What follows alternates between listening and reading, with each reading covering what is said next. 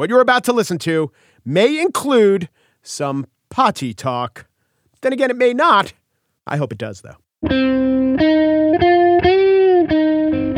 It's Thursday, May 23rd, 2019. From Slate, it's The Gist. I'm Mike Pesca. So I have this odd interest in that I love to seek out the arguments of the worst causes just to see, you know, what's the worst they could come up with. Turns out it is pretty bad. Like on the Washington Post podcast, Post Reports. Jeff Stein, who writes for the Post about economic policy, was talking about Steve Mnuchin's arguments for not handing over the president's tax information to Congress. He doesn't really have an argument, just kind of says he didn't want to do it. But Stein, good reporter, doesn't end there. He said, Well, if there were to be a decent enough argument, what might that be? And here's what he put forth. You know, one legal expert raised a point to me, which I, I thought was interesting. And he said, Look, Mnuchin may be wrong in saying that this is not a legitimate legislative purpose, but what if Congress at a future date asked for the tax returns of all Jews in America, what would hmm. that look like? What would the ramifications for privacy or confidentiality be? The Jews. We need the W 9s of the Weinbergs and the write offs of the Abramoffs, the Jews. This is why Mnuchin, Jewish, is withholding the taxes of Donald Trump, grandfather of the Jewish. Is it, as Stein said, interesting? I don't know. As a partial Jew, I would like to see the Jews trotted out in some context other than the fiscal. So, what if they posted online the criminal records of the Jews, but wanted the tax records of the, let's say, the Peruvians? There doesn't, by the way, seem to be a good argument out there. So, why not put this one out there or do what Mnuchin says, which is, nah, just don't want to give them to you. I was also looking into why some of the anti abortion forces think that not including a rape and incest exception is good politics. And I have not found any good arguments there on the political level. But in looking for that, I also was exposed to some of the moral arguments against a rape and incest exception. Now, you could imagine, I certainly have, the very clear moral argument against it. I'm not saying that I agree with the morality, actually, far from it. But if you're the kind of person who thinks that abortion is a great evil, then you think abortion is a great evil. It doesn't matter why. If you think abortion is the same thing as killing a baby, you would not want to have an exception for here's the one or two cases you can kill a baby. Fine. But there are other arguments against a rape and incest exception that are really, really bad. I was looking at the Human Life International site. They describe themselves as the pro life missionaries to the world. So they were talking about, well, what do we do with incest victims who are pregnant? Definitely don't give them abortions, but why? And here's what they write. As with rape, the victim's problem is not that she's pregnant. Emphasis theirs. The main problem after the trauma of incest is how others think of her and treat her. Mm, I am not sure I would rank those problems as one and two. I'd maybe go two and one there, or one of those, not really a big problem at all. Human Life International then quotes one of the world's foremost experts, there with their words. He's actually an electrical engineer, experts on psychological impact of abortion, as saying, in fact, just as with rape, there is no psychiatric evidence, nor even any theory which argues that abortion of an incestuous pregnancy is therapeutic for the victim. I don't really think it's supposed to be therapeutic. I think it's supposed to prevent an unwanted child. The Human Life International arguments go further. The problem the pregnant incest victim faces is not the pregnancy, it is the psychological pain of incest. Well, that is a pretty flagrant manifestation of the problem, is it not? And even if I stipulate that the pain of incest certainly is a problem, I don't know that being forced to have a baby you don't want because you're a victim of incest is the best way to overcome that pain. Or for a second to not argue on the terms of the Human Life International site, who cares what you say who cares what you put forth as the biggest problem of incest victims? If an incest victim doesn't want a baby, then incest victims should not be forced to have a baby. And she also probably shouldn't be told what her real problem is. Oh, there are more arguments. Abortion is to rape and incest, what morphine is to pain. Not really, because if you take morphine, the pain comes back, and you can get addicted. Neither of those things really apply to abortion. Also, morphine doesn't solve the underlying injury, but abortion certainly aborts the fetus. It continues. A physician would never treat his patients, eh, it says his patient, only with morphine unless his was a hopeless case. To treat rape and incest pregnancies with abortion is a way of saying these women are hopeless cases. No, it's more a way of saying these women are pregnant and don't want to be. And here's the last thing I'll read from the Human Life International pro life missionaries site. They're talking about is to say that these women are hopeless cases, violated, tainted, damaged goods for whom abortion is a way to scrub away the scarlet letter. No, it is a way to scrub away the unwanted fetus. And let's ask this is it the forces of organizations like Planned Parenthood or anyone who's into women's reproductive rights who are hanging a scarlet letter on the victims of incest? Or does that sound more like something that might be conjured by, I don't know, someone who's on the website of the Human Life International pro life missionaries to the world? I'm not sure if any of this helps you, but if you come across any horrible arguments, let me know. They are a little bit of an area of interest of mine. On the show today, I spiel about Andrew Johnson and what the first impeached president might have to teach us about the current office holder who might be seen as pre impeached. But first, two documentarians were at the scene in the moments and days after the shooting at Marjory Douglas High School in Parkland, Florida. And they followed family members and friends and boyfriends and girlfriends of the students who were killed. Up next, we are joined by these two filmmakers and a current Stoneman Douglas student whose boyfriend was killed that February day. After Parkland is up next.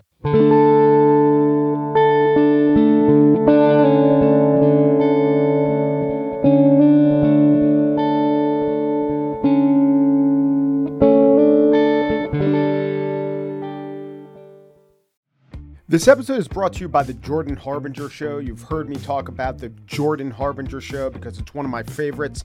He does in depth interviews with some of the world's most fascinating minds. I can name a few Barbara Boxer, Anderson Cooper, Michael McFaul, the Ukraine or Russia ambassador talking about Ukraine. One I recently listened to was Stanley McChrystal, the general, the former general, and he told uh, an interesting story about revering Robert E. Lee but then, after having a portrait of him for 40 years, he's a 63 year old man throwing it in the trash because his wife says, you know, what that picture and that man means to you, it doesn't mean to other people, and you have to understand that. And then in the interview, they got around to the point where McChrystal talked about that interview in Rolling Stone magazine that pretty much ended his career, where uh, got to the desk of Barack Obama and it had McChrystal saying, unflattering things about the war effort and just how he talked to his wife and how they decided not to be bitter and not to wallow in it. He could have taken some shots at the process, the reporter, or the president at that point, but he didn't. It was just an overall good interview. It was facilitated by Jordan's excellent interview style. Whether Jordan is conducting an interview or giving advice to a listener, you will find something useful that can apply to your own life in every single episode of The Jordan Harbinger Show. That could mean learning how to ask for advice the right way or discovering a little mindset tweak that changes how you see the world. Search for The Jordan Harbinger Show. That's H A R, like the first three letters, and hard, B I N G E, as in how you'll want to catch up on all the episodes on Apple Podcasts, Spotify, or wherever you listen to podcasts. After Parkland is a new documentary about that exactly. It follows survivors, family members, kids who were in the school, and just chronicles them, what they've been doing. It's disparate things. The, of course, the common strand is how the trauma of that day and those deaths are affecting them now. The documentary filmmakers are Emily Taguchi and Jake Lefferman. Also with me is Tori Gonzalez, who's featured in the documentary. She was there that day. Her boyfriend, Joaquin Guac Oliver, died uh, in the shooting, and she's been very active since then. We're going to talk to all of them. Thanks for coming in, guys. Thanks for having us. So, Emily, I'll start with you. If this were a piece of written journalism, what would the nut graph be? The film, like you said, it chronicles the the days, the weeks, the months since that day, and how families put one foot forward after the other in a search for meaning after something horrific and senseless that happened upon them. And Jake, did you? So, what were your marching orders going in? Did you have certain? I mean, I think there are two or three of the kids who we need to hear from Emma Gonzalez, David Hogg. They're pretty famous. There's a couple of very active parents and teachers. But then, how did you decide who else you were going to track? Yeah, I think you know, initially you saw a lot of students very vocal, making headlines, and that was wonderful and necessary. We went down there sort of looking for students and families who were perhaps less in the headlines, um, families uh, and students who were really affected or close to the trauma, and we wanted to hear those stories. And so we worked hard to slowly and patiently make our way into those homes and get to know those families. And Tori, why did you want to work with the filmmakers? Why'd you say yes to them? When we started, I was definitely in a lot of shock. So I, I barely remember starting this. But I think what kept me going was knowing that eventually it was going to impact other people and maybe inspire them to push through whatever they're going through if, if they can see, you know, the pain that I'm suffering and, and the hardships that I am suffering, you know, that you can do anything. I was just hoping it could do that for other people. Were you very involved in the political part of the activism that rose up afterwards? At first, no. It took me a while. Eventually, I, I of course got on board with Change the Ref, and I support everything they stand for. And what is Change? Tell tell me about Change the Ref. Change the Ref advocating is for? an organization empowering youth generations and pushing for gun control, of course. So I would think that early on, your main, this wasn't a conscious choice, but you just had to grieve and you're still grieving, oh, yeah. right? But you couldn't think about legislation and advocacy. You could just think about the fact that your friends and your boyfriend were killed. So then did it become apparent to you that this would help you or this would help other kids. I guess what I'm trying to ask is how did you transition? It was probably gradual and is still ongoing, but how did you transition from just being in that mostly emotional place to being in a place where your efforts were directed at things like legislation? Seeing Joaquin's parents push immediately um, gave me that door to open to know that that can help me heal maybe faster or in an you know, easier, uh, gradual way. And in my heart, I realized that that I don't believe that guns are for everyone, and I I believe that it, there needs to be, you know, reasonable laws put in place so that things like this don't happen because I don't want anyone to go through what I'm going through. Did you think about it much before? No, I knew I never I never liked guns. That's yeah. just me. I'm I'm very, I mean, I'm honestly afraid of them. I, I don't think that if if this were my perfect world, guns would have never been invented. That's me. But yeah. being reasonable now, I know that with what's going on now, we just have to take action to prevent further incidences you know, is it? I think that people from the outside might just say it's an impossible situation and the NRA is running everything and our love of guns is just, you know, baked into the legislative process. But since you've seen the legislative process and you've probably talked to some legislators who actually did, I know in Florida, people who were pro gun for most of their votes changed a little bit. Is that just because when you and very sympathetic kids are in front of them it's a lot different of a calculation? Or do you think that because you're channeling America's intent as a whole, like through your person, you're actually changing their minds. I guess the question is do you get the sense that they like you and they feel sorry for you, or that they've really come to fundamentally change on the gun issue? These legislators who you talk to who may have changed their votes. I think they're full of pity. Mm-hmm. Yes. And my opinion is, you know, the first step is detaching the relationship between the NRA and funding these politicians. And then that can hopefully open their eyes to the actual issue and not just having their eyes on the money, you know? Do you think that pity is useful? No. Yeah. I think empathy is useful. Yeah. Did you come across sentiment that, because it was largely absent from the documentary, hatred toward the shooter himself? Like, was that out there and you just, that's not what you focused on, or was that largely absent from the people you talk to? I, I I'm sure it's there in the community. It's not something that people actively told us. A lot of our conversations were about an individual's personal grief or their family's struggles or what they were doing to keep moving forward. And I think what the kids have said throughout this um, is that this isn't about the shooter. This is about the victims, and it should be. It should stay that way. I mean, that's surprising. I don't know why there mu- there must be elements as to why that is, but to not personify this it was a person who made these choices with with these instruments these weapons of war but it was a person and in so many cases you know that person is rightfully blamed and a lot of the blame falls on that person why isn't it happening here as much as you might expect do you think Um, at my school, we do.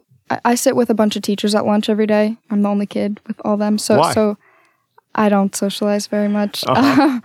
After this, it was difficult, but um, they talk about what comes out in the news about him, and we all talk about.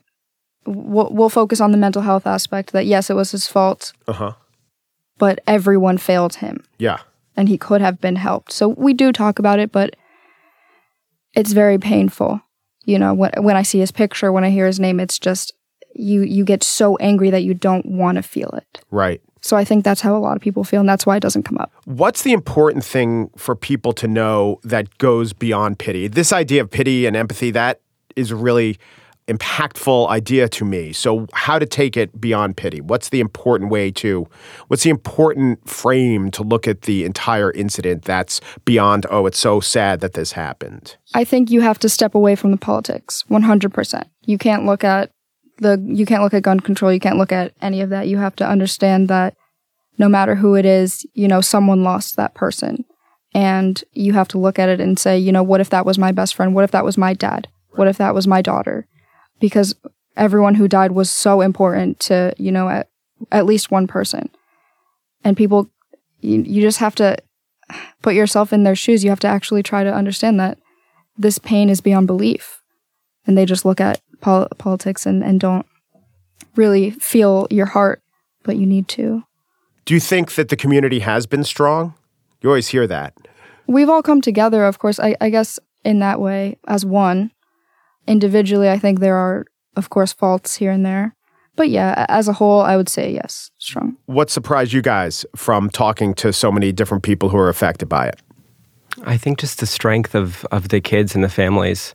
I think it's also was surprising to see, you know, these students who from day one said never again, but you don't didn't know how that was going to sustain itself. And then eventually there was the national school walkout, there was the March for Our Lives. I think um, you know, there's gun violence is a very polarizing issue, and there's you know, like the two fathers in our film. I think if you look at them politically, they sit on very different sides. But no matter where you are on that spectrum, I think we can all agree kids should not be shot in classrooms. Right. And so for the students to be able to keep that conversation going and organize these walkouts that happened across the country was both surprising and inspiring. Tori, what have you read anything or watched anything or or uh, taken in any I don't know movies, sentiment, media that helped you in any way? Even even people giving you advice, something that didn't come from just inside your own brain, something that made you realize or contextualize everything that you were going through. Not really, honestly. I've kind of been to myself and and guided myself through this. I read a lot of poetry. Yeah. That kind of helps me sometimes to just to know that the pain is not only in me. if we saw your artwork the months before this happened and in the last year, I don't know, have you been doing a lot of artwork? How's it has it been coming through in the artwork? I would say so, but it's subtle. I Like, describe, understand it. Describe. Um, What what would some of your artwork be and how might what you've been through? For example, I'll, I'll it, yeah. explain one. I don't think anyone's even seen it, but I have this little painting, random colors, random, I mean, designs and whatever. It's very abstract. Um, and in the middle, randomly, it says, um, where question mark. And for me, that's like galaxies and galaxies and worlds and worlds and where's Joaquin? Yeah. But if you look at that, nobody's going to say, you know, it's it's it's to me it, it means something. Someone else is going to be like, what is she thinking? so And beforehand, how what what did your artwork look like? And let's also take into account, you know, you were what, 16 then, 17 then, Yeah. 18 now. Those are, you know, those are big changes. You can, Yeah. artists change a lot from then to then.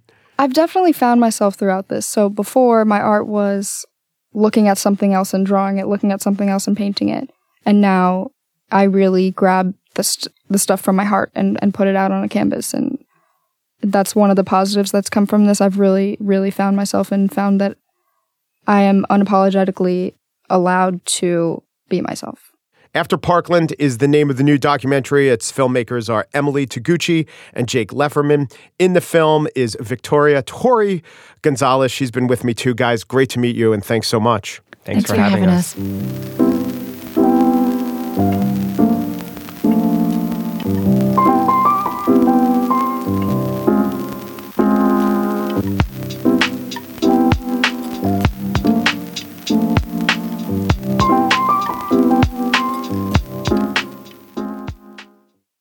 And now the spiel. I've been thinking about impeachment as regards the President of the United States, that is.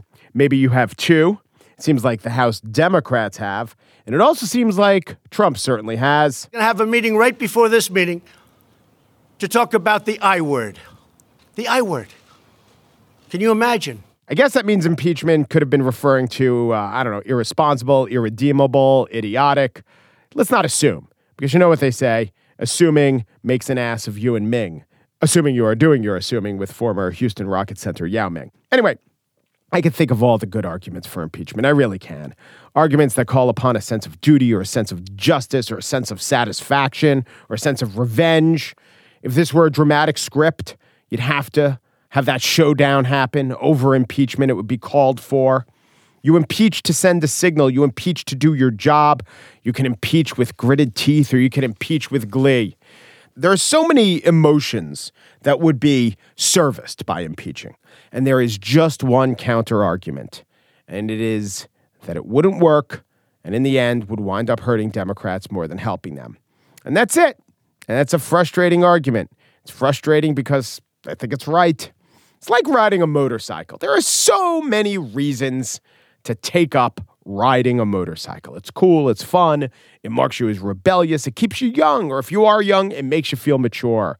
Wind in your hair, if you're bald, helmets to cover your baldness. It's easy to maneuver in the city, great mileage on the highway, so many good reasons to ride that motorcycle. There's really just one not to. Is that the motorcycle could crash and that will hurt you. Pretty much same thing with impeachment.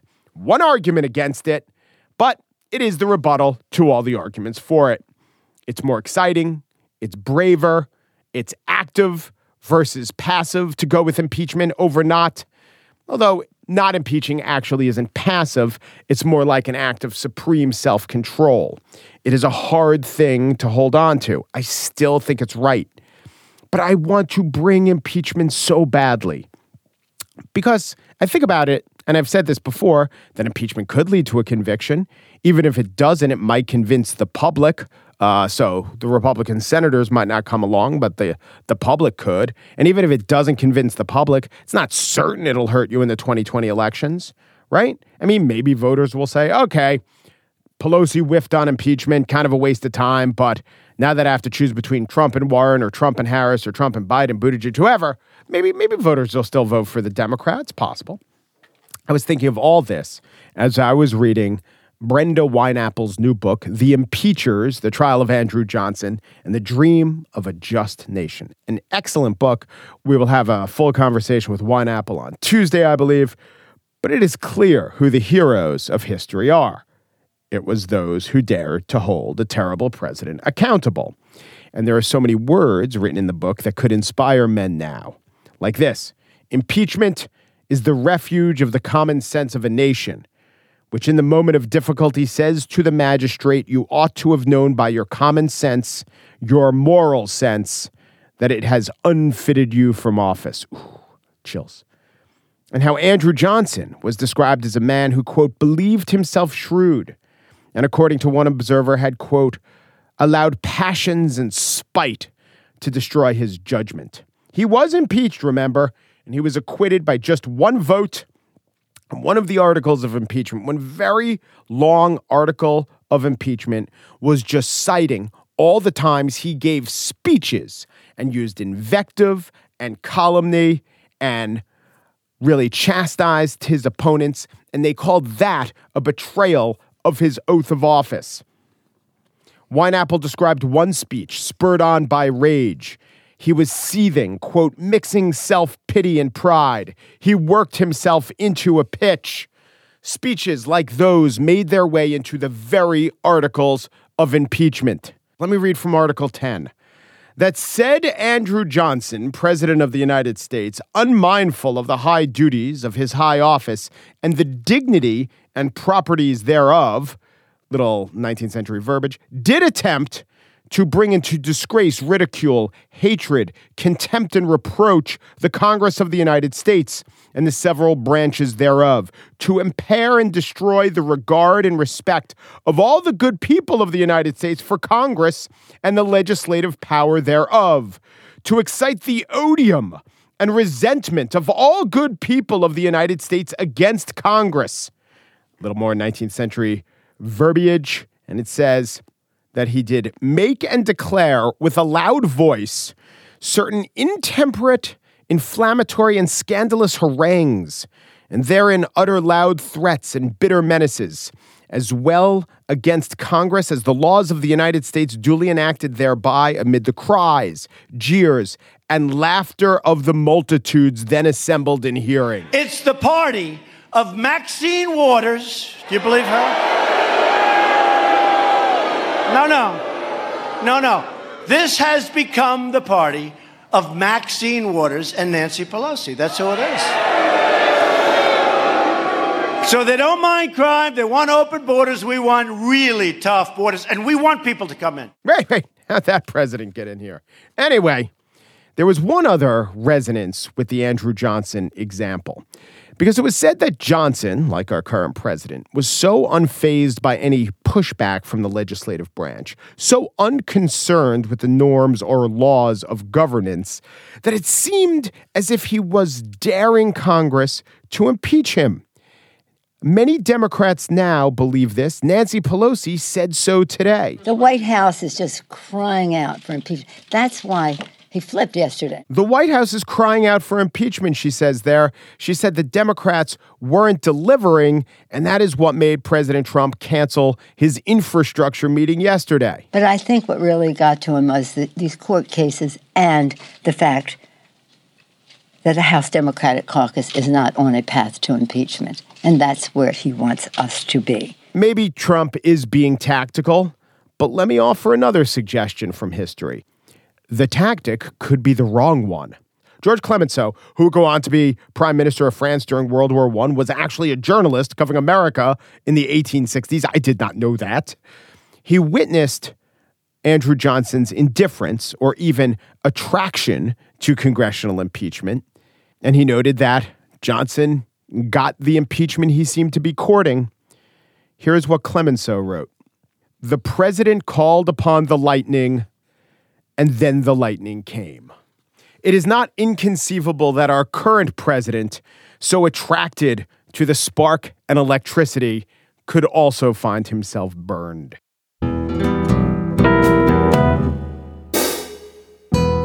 And that's it for today's show. Pierre Bienaimé and Daniel Schrader produced The Gist, and each favor some horrible arguments about why exceptions should be made to the no shoes, no shirt, no service refrain common in fine dining establishments. TJ Raphael is senior producer of Slate Podcasts. She herself has some horrible arguments against the restriction about putting Q tips not in the ear but around it. Perforated eardrum, that would be a good argument. Increases reception? I'm suspicious. The gist there is a good argument not to mock Steve Mnuchin too badly. It's that he controls the Treasury, but there's also a bad one. And it goes like this Steve Mnuchin's wife, Louise Linton, wears leather gloves that extend to the elbows. And if you mock him, she might peel one off, smack you across the face, and thus force you to declare satisfaction, possibly on the bluffs near Weehawken, New Jersey. Umpru Depru Dupru, and thanks for listening.